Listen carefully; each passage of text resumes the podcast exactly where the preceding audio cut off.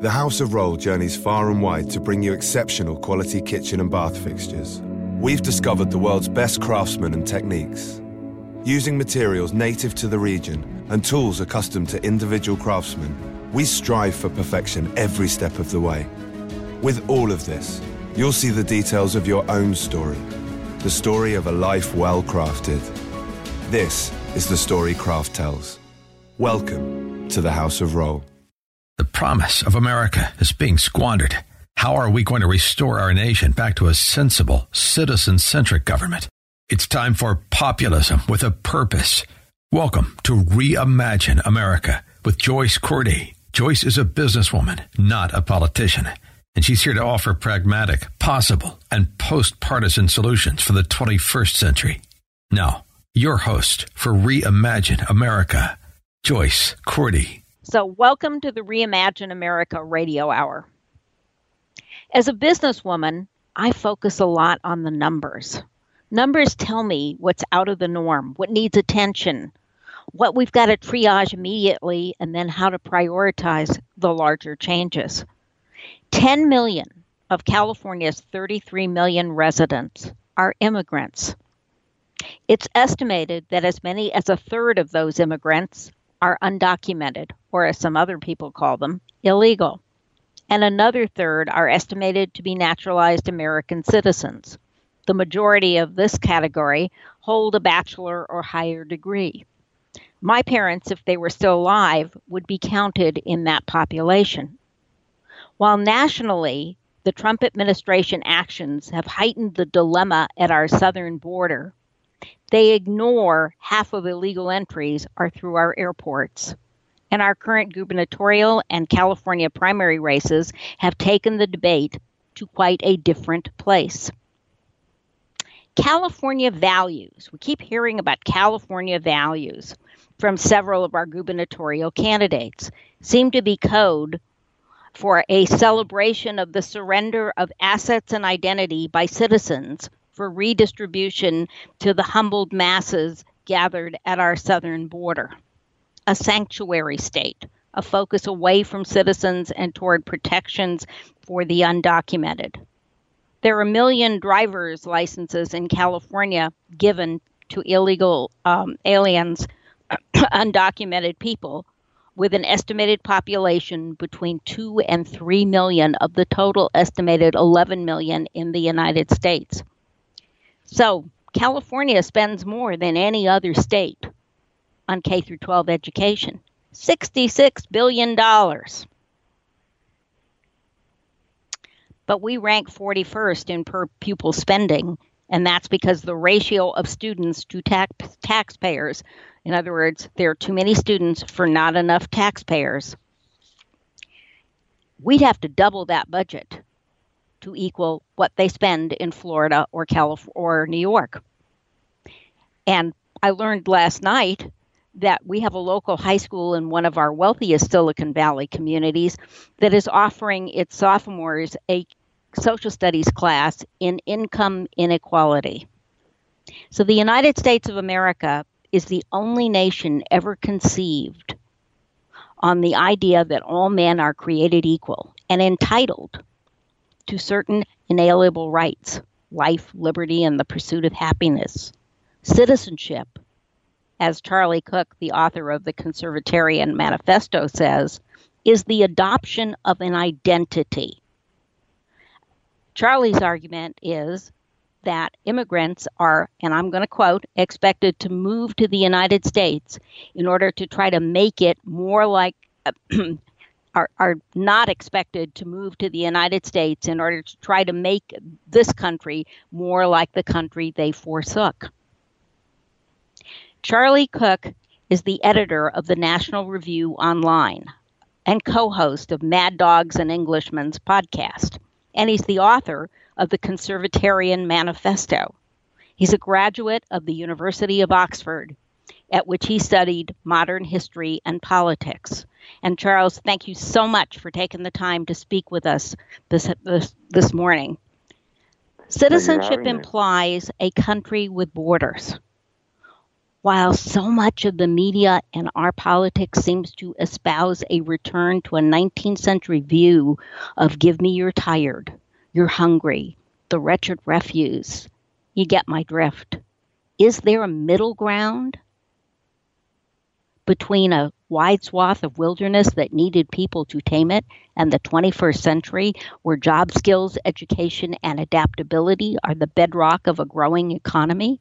Do you see a middle ground? Well, I do. I do. And it's worth noting before we get onto that that America already accepts more immigrants than any other nation. So even if we were to diminish the number of people who can come in legally, uh, it would not be the case that America was slamming its doors shut, as some of the rhetoric would suggest. It would still be uh, that America was remarkably inviting um, and would still be very much a, a nation of immigrants. Um, the, the, big two questions in this debate uh, are not, as they are often cast, um, whether we should have immigration um, or not, um, but how many immigrants should the United States have, and uh, what should be the criteria for accepting them. And in my experience, Americans are uh, somewhat shocked, not by how many immigrants come in, although there is some feeling in the country that we should diminish that a, a bit. It has, the, the, levels have got very high recently. Um, uh, but people are shocked by the means by which people enter. Um, and I don't mean by that that whether they come through an airport or a border. Um, but they're shocked to learn that up to 90% of immigrants uh, come in because they have a family member here already, um, rather than because they have a particular skill. Uh, there is widespread um, uh, acceptance, even love in America, for the idea that people should come here um, from other places, and there is widespread acceptance of the idea that it is good for America to have the best people from other countries come in. There's also acceptance that you don't just want people with PhDs here, and that there are, there's a place for bringing in um, those who want to improve their lives, whether they have skills or not. But it does seem to be the case that the um, that the ratio is off. And I think the first thing to note is always that if you have a situation in which 90% of people come in to America, not because they have particular skills or they've been chosen in a particular way, but because someone else in their family has already got in, then you have a system that is quite irrational. And to try to change that, to want to change that, is in no way to advocate sl- slamming the door or to change America from being the country that accepts more immigrants than anywhere else. No, I would agree with that. So, so how would you um, how would you propose um, that we? I mean, one of the issues being, and you brought to, to to the uh, into your comments, there are three issues. One is uh, how many people can we absorb? Two is what's the ratio of people who come here because they have skills to people who come here um, without those skills, and and and how do we determine? How do we? What happens to us as a nation if we um, if we have a system of immigration that favors somebody who got here before you, okay, and favors uh, and and and allows open borders at the expense of skills and assimil- and the capability to assimilate. Right, right. Well, look, I think I think that the common ground is found in two two key areas. First one is we all have to agree in order to find a common ground. We all have to agree that a country gets to decide who comes in. That that is the very definition of a nation, and also that the people of the existing polity, the people inside the country, get to determine the rules that govern who joins them. Once you've established that, you can argue all day about how many people should come in and how we should select them. One of the problems at the moment, however, is it's difficult to find any common ground because increasingly the Democratic Party and the progressive left has decided that borders are a problem that it is in some way illegitimate or even racist to want to enforce borders. And I think until we can meet on those terms, that there is a debate to be had, but it has to start with an acceptance that it is legitimate to debate this. Until that happens, it's going to be difficult to find common ground. But I think that once we get there, it won't be too hard to take some of the sting out of this because there is a broad consensus in America uh, that says uh, people should not break into the country, whether that means coming over the border, whether that's the Canadian border or the, uh, the southern border, um, or through an airport and then illegally overstaying one's visa. Um, that it is good for America to have all sorts of people, but that a, a balance that favors um, family reunification over skills to the extent that ours does doesn't make a great deal of sense in the 21st century economy. It's one of the only times, odd, in which progressives harken back to 19th century rural times. In every other circumstance, they say, look, we've moved on. We're not that country anymore. Even when it comes to upholding the Constitution, we're told it's out of date. But our immigration policy is for some reason to have been set by Emma Lazarus when, uh, in the tablet near the Statue of Liberty. It, it, it's an odd way of looking at it in a skills economy. And we'll be back with Charles Cooke to explore that gap between the way we look backward at immigration and forward at a world of artificial intelligence. For more information on today's topic, visit reimagineamerica.org. Reimagineamerica.org. Now, back to Reimagine America on 860 AM. The answer. Charlie Cooke is the editor of the National Review Online, and he's the author of the Conservatarian Manifesto. And Charles, now we can go on. So I think that, that those are the two big challenges. And then there is going to be a debate um, over how many people come in. And there is a big difference in our world now uh, compared to, say, the world of 110, 120 years ago. And it's not just uh, the difference of skills, but it's also the, the role that government plays. Um, it is not irrational for people to have doubts um, about allowing huge numbers of people in when the government is extremely powerful, when we have a large welfare system, um, and to be candid, when one of the major parties in the United States likes to tell the other one that immigration is going to lead to its destruction. I thought for a long time it is entirely irrational to care what somebody's skin color is. It is where they're from. Who cares? Unless someone says, if we let people in from these places, you and everything you believe in will be destroyed. At that point, it actually becomes quite rational to care about it. So I think that tendency also doesn't have a place to, uh, within our immigration debate. But other than that, I don't see this as being entirely intractable because there is a lot of common ground here. It just doesn't seem to make it into our debate. I, I think that's very true. But I think there is another point, um, and that point is economic, where immigration has traditionally been a source of economic growth. Um, if we hearken back to the Democratic Party's current idea toward open borders, um, the increasing influx of uh, semi-literate um, and under undereducated uh, Central Americans. I mean, the United States cannot take in the entire population of Central America.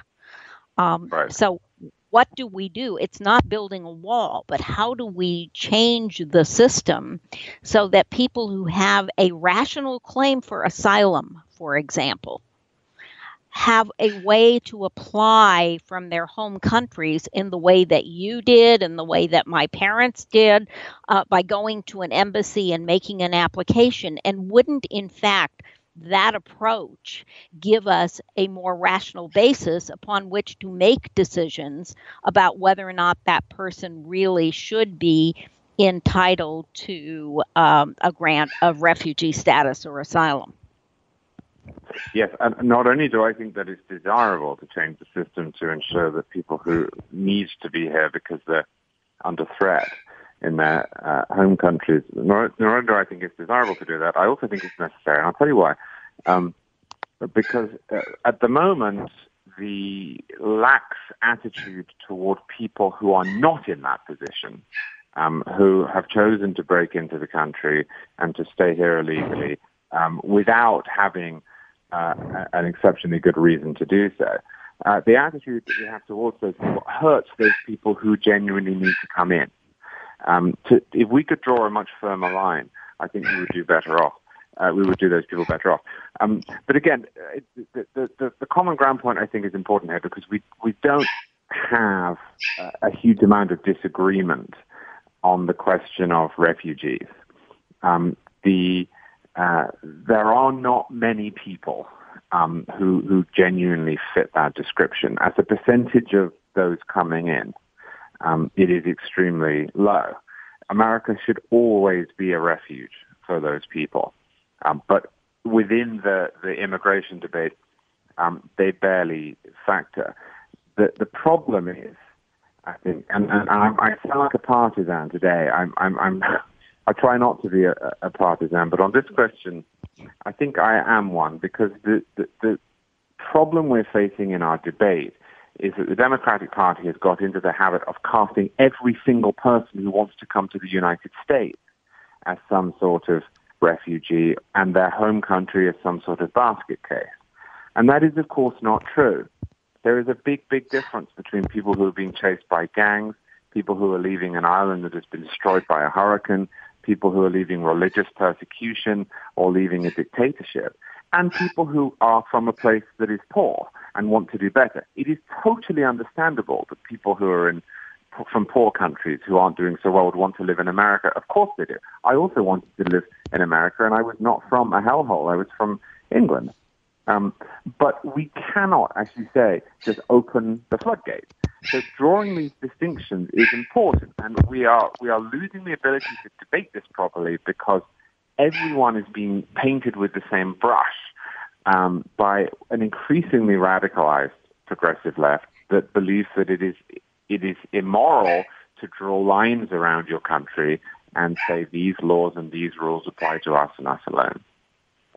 Well, and and that's especially if you want to think of the states as a um, as a basket of uh, in a laboratory for experimentation.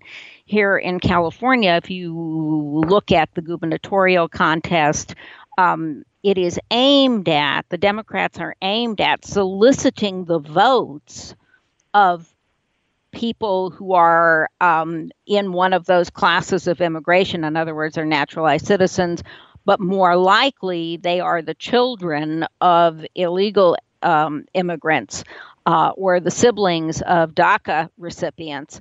Um, and and so it it's become a dividing line in California that you know we have what we call quote California values, but the fact of the matter is, if you look at the laboratory, it's it's destroying the existing citizenry in the middle class and and yeah, that's I mean, not a it's not a long term issue. It's an immediate fact. Yeah well this has always been um, true. The, the the idea that immigration becomes quickly politicized and provides perverse incentives. It was it was a big issue in the late 18th century. It became a big issue in 1800 thomas jefferson changed his mind having been somewhat restrictionist in his tone in the notes on the state of Virginia in 1784. And by 1800, he's criticizing Hamilton for taking that position, and he, he sounds like an open borders type um, because he saw that there was a political advantage in it. But where there is a massive difference now, as you intimated, um, is that we live in a country in which skills are more and more important than ever, in which agricultural and industrial labor have lost um, most of their clout and the demand for them has been greatly diminished, and also in which we have a system of transfers. We take money from person A and we give it to person B. We do it in a lot of different ways. We don't give everyone checks or Medicaid. Um, sometimes we allow people who aren't part of the polity to take up places in our schools, but that costs money.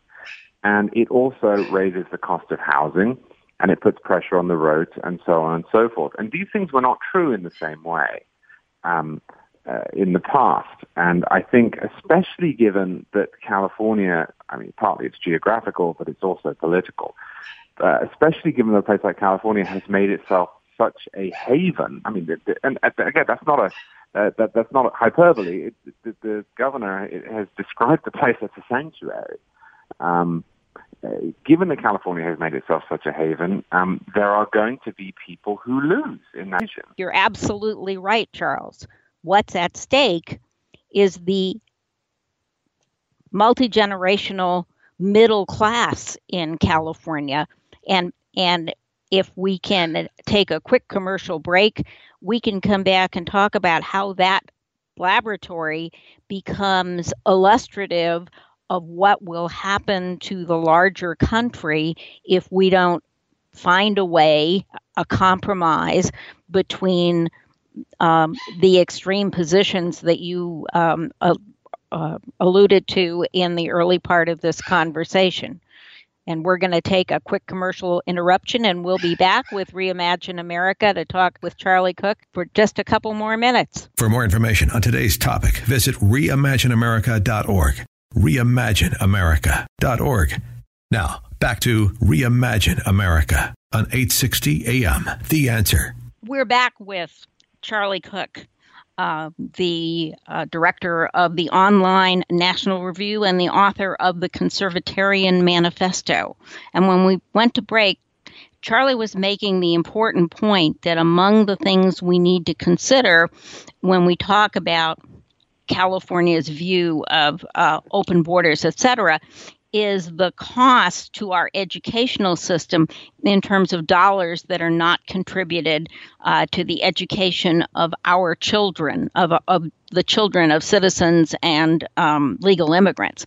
And in California, of our $66 billion education budget, um, the most current year, we are spending $14 billion, or nearly uh, 27% of that money on um, education for the children of um, illegal aliens and um, and the children of illegal aliens and also um, the special educational needs we they have when we have to give them English immersion training, and that's money that's not going into after school activities and um, and uh, technology training for the children, the, the very people that we have urged to come here because of their skills, which means they, they will be at a disadvantage as they age out of our K through 12 system.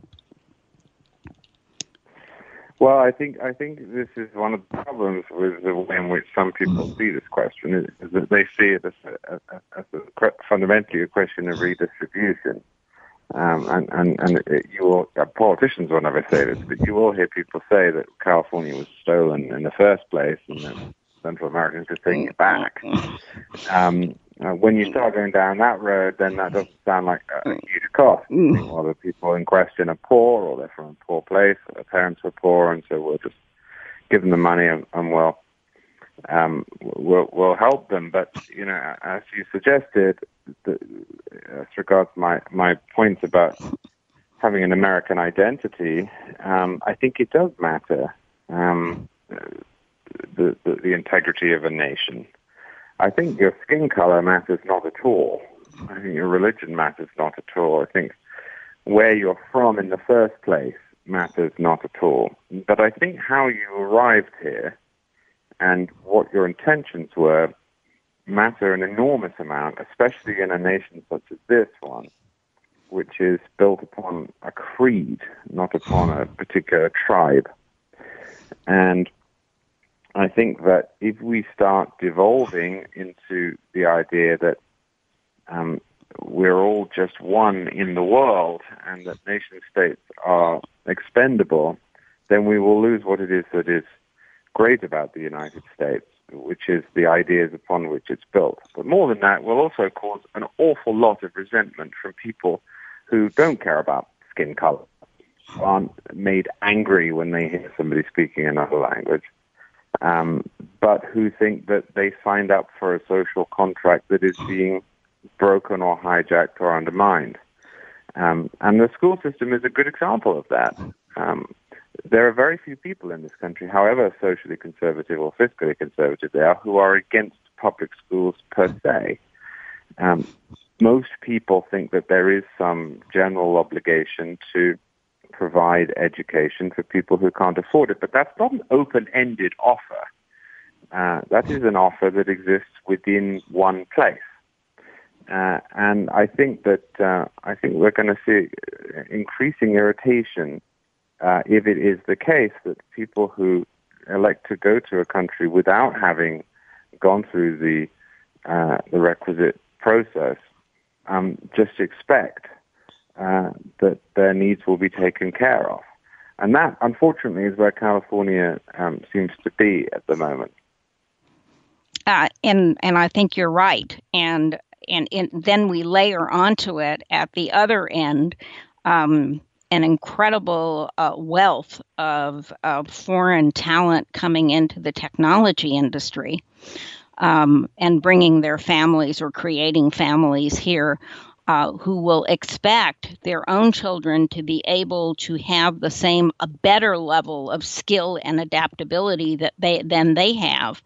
Um, and and in most cases um, our school system will not be able to give them that if it's also um, absorbing a, a, disproportionate number of people at the who need more than just reme- just English remediation. Yeah, um, I mean, you, and, you, you, hit you hit here on, on another interesting point about California, and, and this is being driven in part by immigration, but it's not solely uh, being driven by immigration. Um, and, and that is the, the slow destruction of the middle class. And it, it's not the case. You wouldn't know this watching MSNBC, but it's not the case that California is divided in two with white people on the top and then immigrants and brown people on the bottom.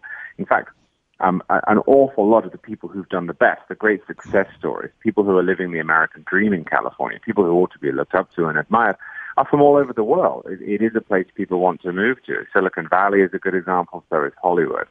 Um, and, and actually, so is the Central Valley. A lot of the people putting in the, the uh, technological underpinnings of the agricultural boom there um, are from all over the place. And, and good luck to them. That's what America is for.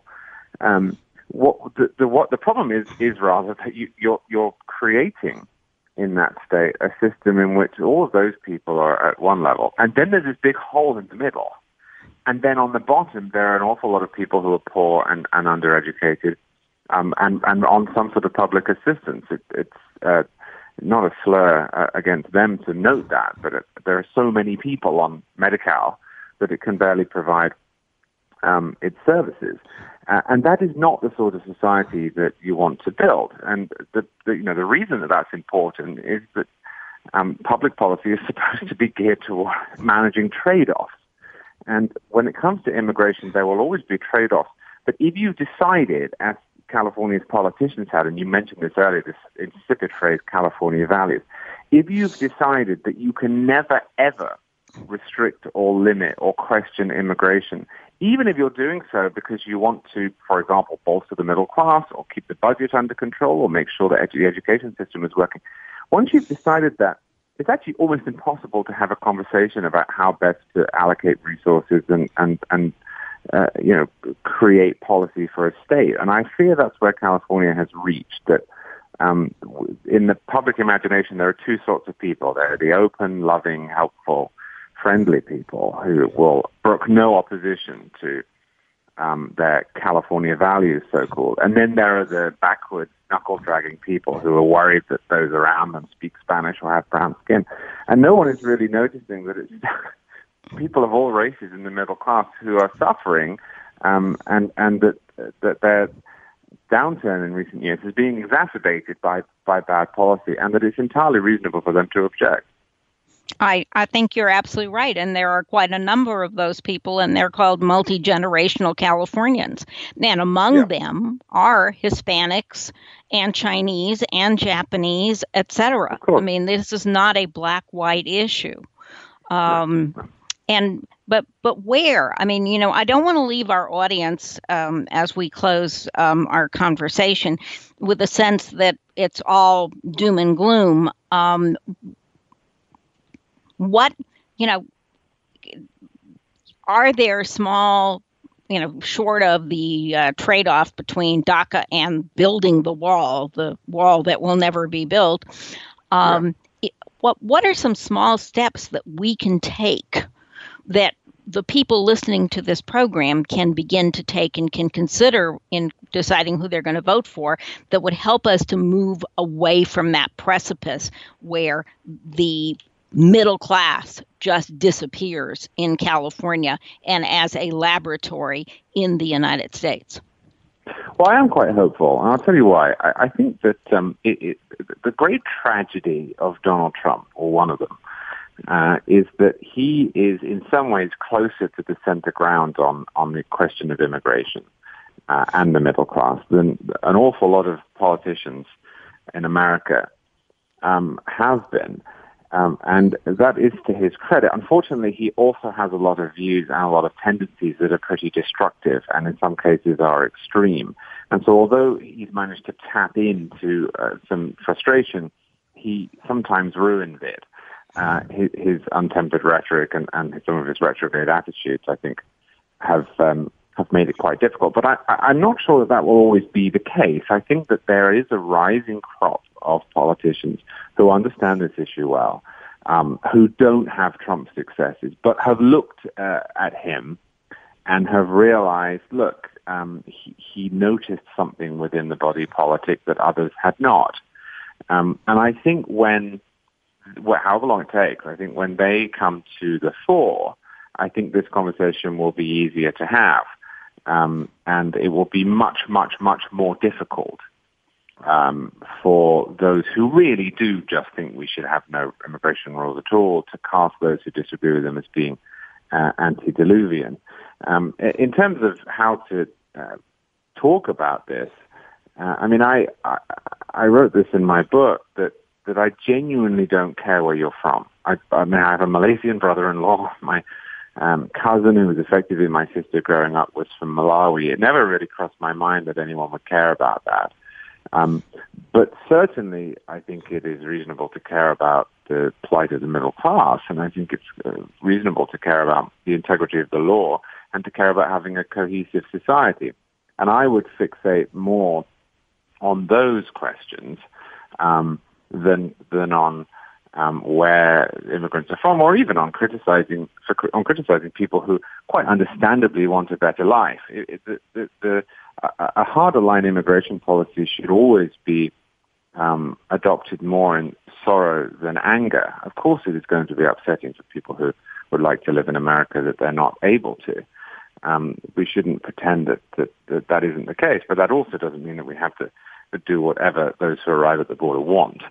Um, and I, I, think I think slowly but surely um, the Republican Party and the center right coalition is arriving uh, at quite a, a, good place at the same point as the left is losing its mind. And and I think that is a really good place for us to leave this conversation.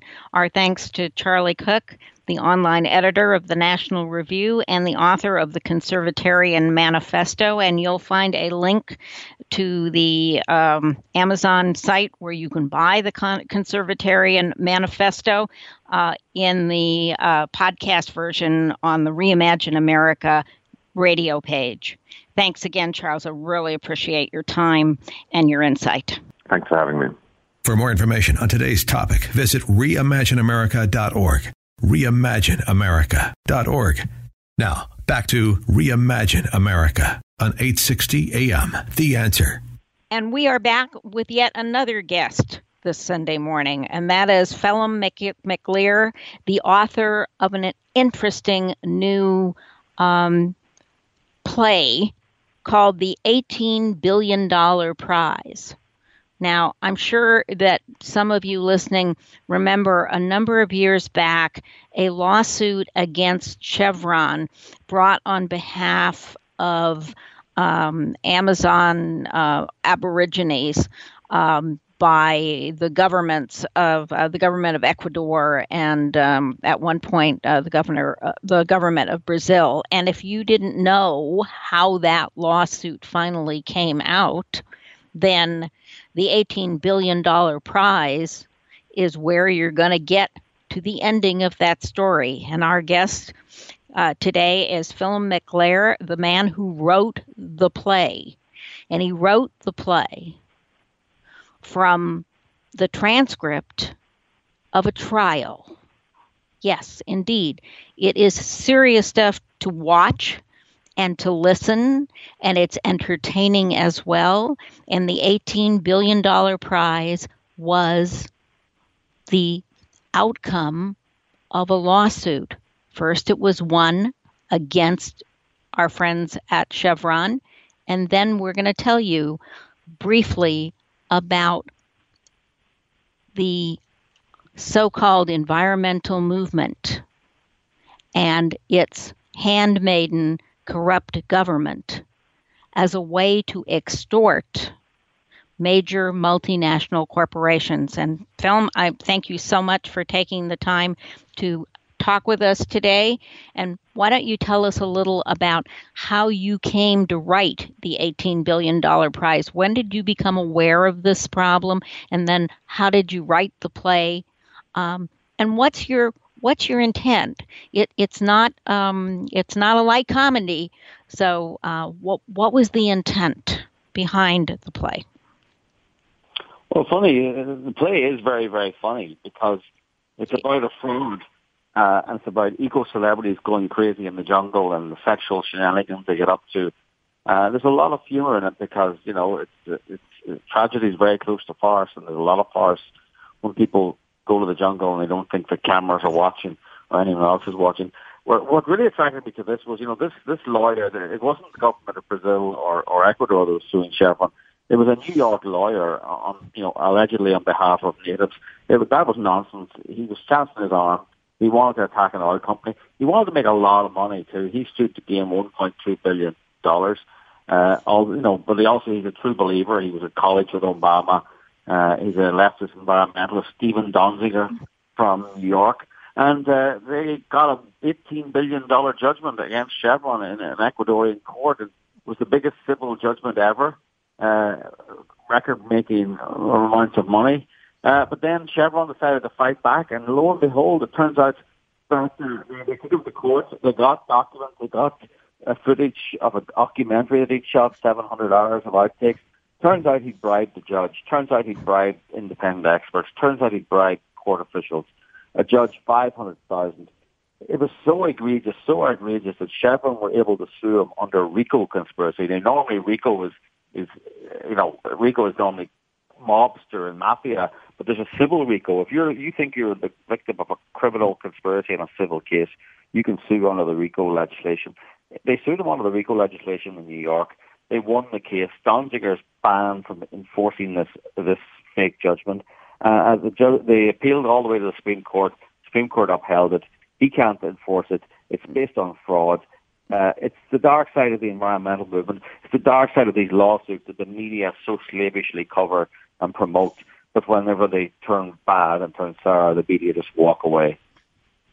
And and talk a little about and you're absolutely right it's it's um, it's a seriously uh, it is a serious play. In other words um, my impression was i had to pay attention every minute but there are moments of real humor and that real humor points out that the aborigines were just a vehicle in this entire lawsuit.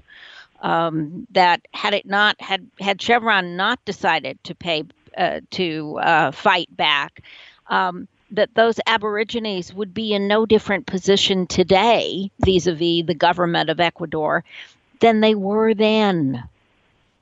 It, it was just as you say, it was a fraud. It was a fraud yeah, against the fraud. deepest pockets. Yeah, it was a complete fraud. They, you know, the advantage of suing an oil company with lots of money and then suing an oil company because we don't like oil companies you know, there was a state-run oil company operating in the area for 20 years, causing all any pollution that was there. They never sued them because that's a government-run company, and they didn't want to do that. They, it's far better to sue the American company because uh, everyone thinks that's a good idea. So you know, this this was this is fraud. Then you have Mia Farrow going getting paid 180,000 to pretend to support them. Danny Glover, Sting, Trudy Styler, his wife misbehaving in the jungle. Just general bad behaviour, uh, but it's all uh, underlined and underpinned by a fraud. So I've done the play. You know, I do specialize in what they call verbatim theatre, where I take actual court documents and actual court testimony and uh, do a play you know, based only on the court documents. So this is this is almost completely verbatim. Every word you'll hear in the uh, in the court scenes was actually said at the court. It's eye opening. It's shocking. It's funny. Uh, it's very very serious too. But you know, people need to see this. So that's why I decided to put the play on in San Francisco. That's where Amazon Watch is based. That's where Chevron is based. Lots of people have interest there.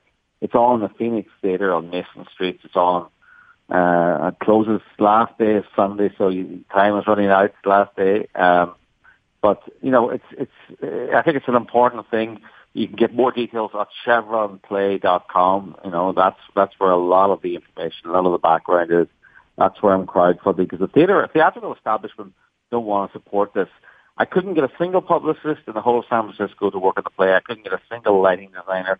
One of the actors walked out during rehearsals people are refusing to review it. It's basically there's a boycott of it because you know the the, the liberal left that dominates the theatrical world don't want don't want the truth to be told. They want to continue to cover up. Well, that's when I'm around. I think you're absolutely right. We're talking to Philip McAleer, who's the author of the eight $18 billion prize. And we'll be back in just a moment with a few closing thoughts with Philip. For more information on today's topic, visit reimagineamerica.org. Reimagineamerica.org. Now, back to Reimagine America on 860 AM. The answer. We're back at the Reimagine America radio hour with our guest, Philip McAleer, who is the author of the $18 billion prize, the fraud perpetrated against Chevron um, by the governor, by the government of Ecuador and the United States, the American environmental movement. It's a question of extortion. I had the pleasure of seeing the play about two weeks ago. It's riveting. To say it's great theater is an understatement. It is absolutely riveting. It's beautifully written. It's incredibly craftily presented. It has moments of high drama and moments of great humor. Um, and it makes clear that the poor Aborigines in the Amazon were nothing more than the playthings of the environmental movement, the extortionist lawyers that represent it, and Hollywood's left wing movie stars. And that does not mean that I am not absolutely an environmentally conscious human being or that I don't want to live in a clean world, but I want to live in a clean world that's fair and sane and understands the role of government and business in servicing those Aborigines. And Phil, the floor is yours. Tell us more about the play. Um, yeah. And if you well, want people- information about the play, go to chevronplay.com. Yeah, I mean, I, would love to see people come see the play, or you can buy the script at chevronplay.com. Uh, you can buy Steven Donziger, the the corrupt environmentalist. You can buy his, his his private diary, where he reveals the whole fraud. Chevron were able to seize it when they subpoenaed his documents. Uh, so there's lots of great stuff there, lots of great fun, uh, very serious too. You know, it's a serious case. Uh, I think we need to call the media to account and say, you covered this when the outrageous allegations were made. Now the case has collapsed. Why aren't you covering it? And I think you're absolutely right. And that's one of the reasons I wanted to have you on today is that, like you, I don't understand. I very clearly remember reading in such liberal media as the Wall Street Journal uh, about the lawsuit itself, but I never read a word about what happened thereafter and and you're absolutely right that the the media needs to be called to account. Yeah, I mean that that's that's a big part of the scandal and a big part of the reason I wrote this play. Uh, you know, and and they don't like it. You know, when when you confront them with the truth, as I say, you know, no lighting designer in San Francisco work with me, no no publicist. the actors, very difficult to get actors. One walked out during rehearsals because of politics. You know, that's that's the way it is, and uh, you know, I need people's support. So, you know, we need to stand against the the the, the, the theatrical establishment, stop the cover up. So go to chevronplay.com and, and do what you can and we appreciate you taking the time out of your afternoon to speak with the audience.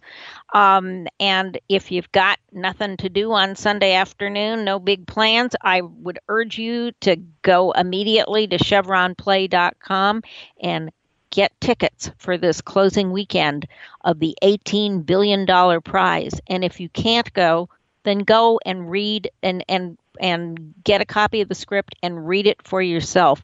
You'll find it's well worth your time and your money. And Film, thank you so much for your time. Thanks. Thanks, Joyce. All the best. All right. Thank you. To you too. And in closing up the show for today, as always, I appreciate your time and your attention. And I hope you found uh, Charles Cooke and uh, Phil McAleer uh, interesting guests and that this was valuable time for you. And next week, we'll have a second conversation with Robert Pearl about mistreatment and the American healthcare system. Until then, have a wonderful day and a successful week. And thank you for your time and attention. This has been Reimagine America with Joyce Cordy. Go to reimagineamerica.org. Join the forum, donate, tell others, and sign up to receive future podcasts. That's reimagineamerica.org. Together, we can reimagine America. This podcast is a part of the C Suite Radio Network. For more top business podcasts, visit c-suiteradio.com.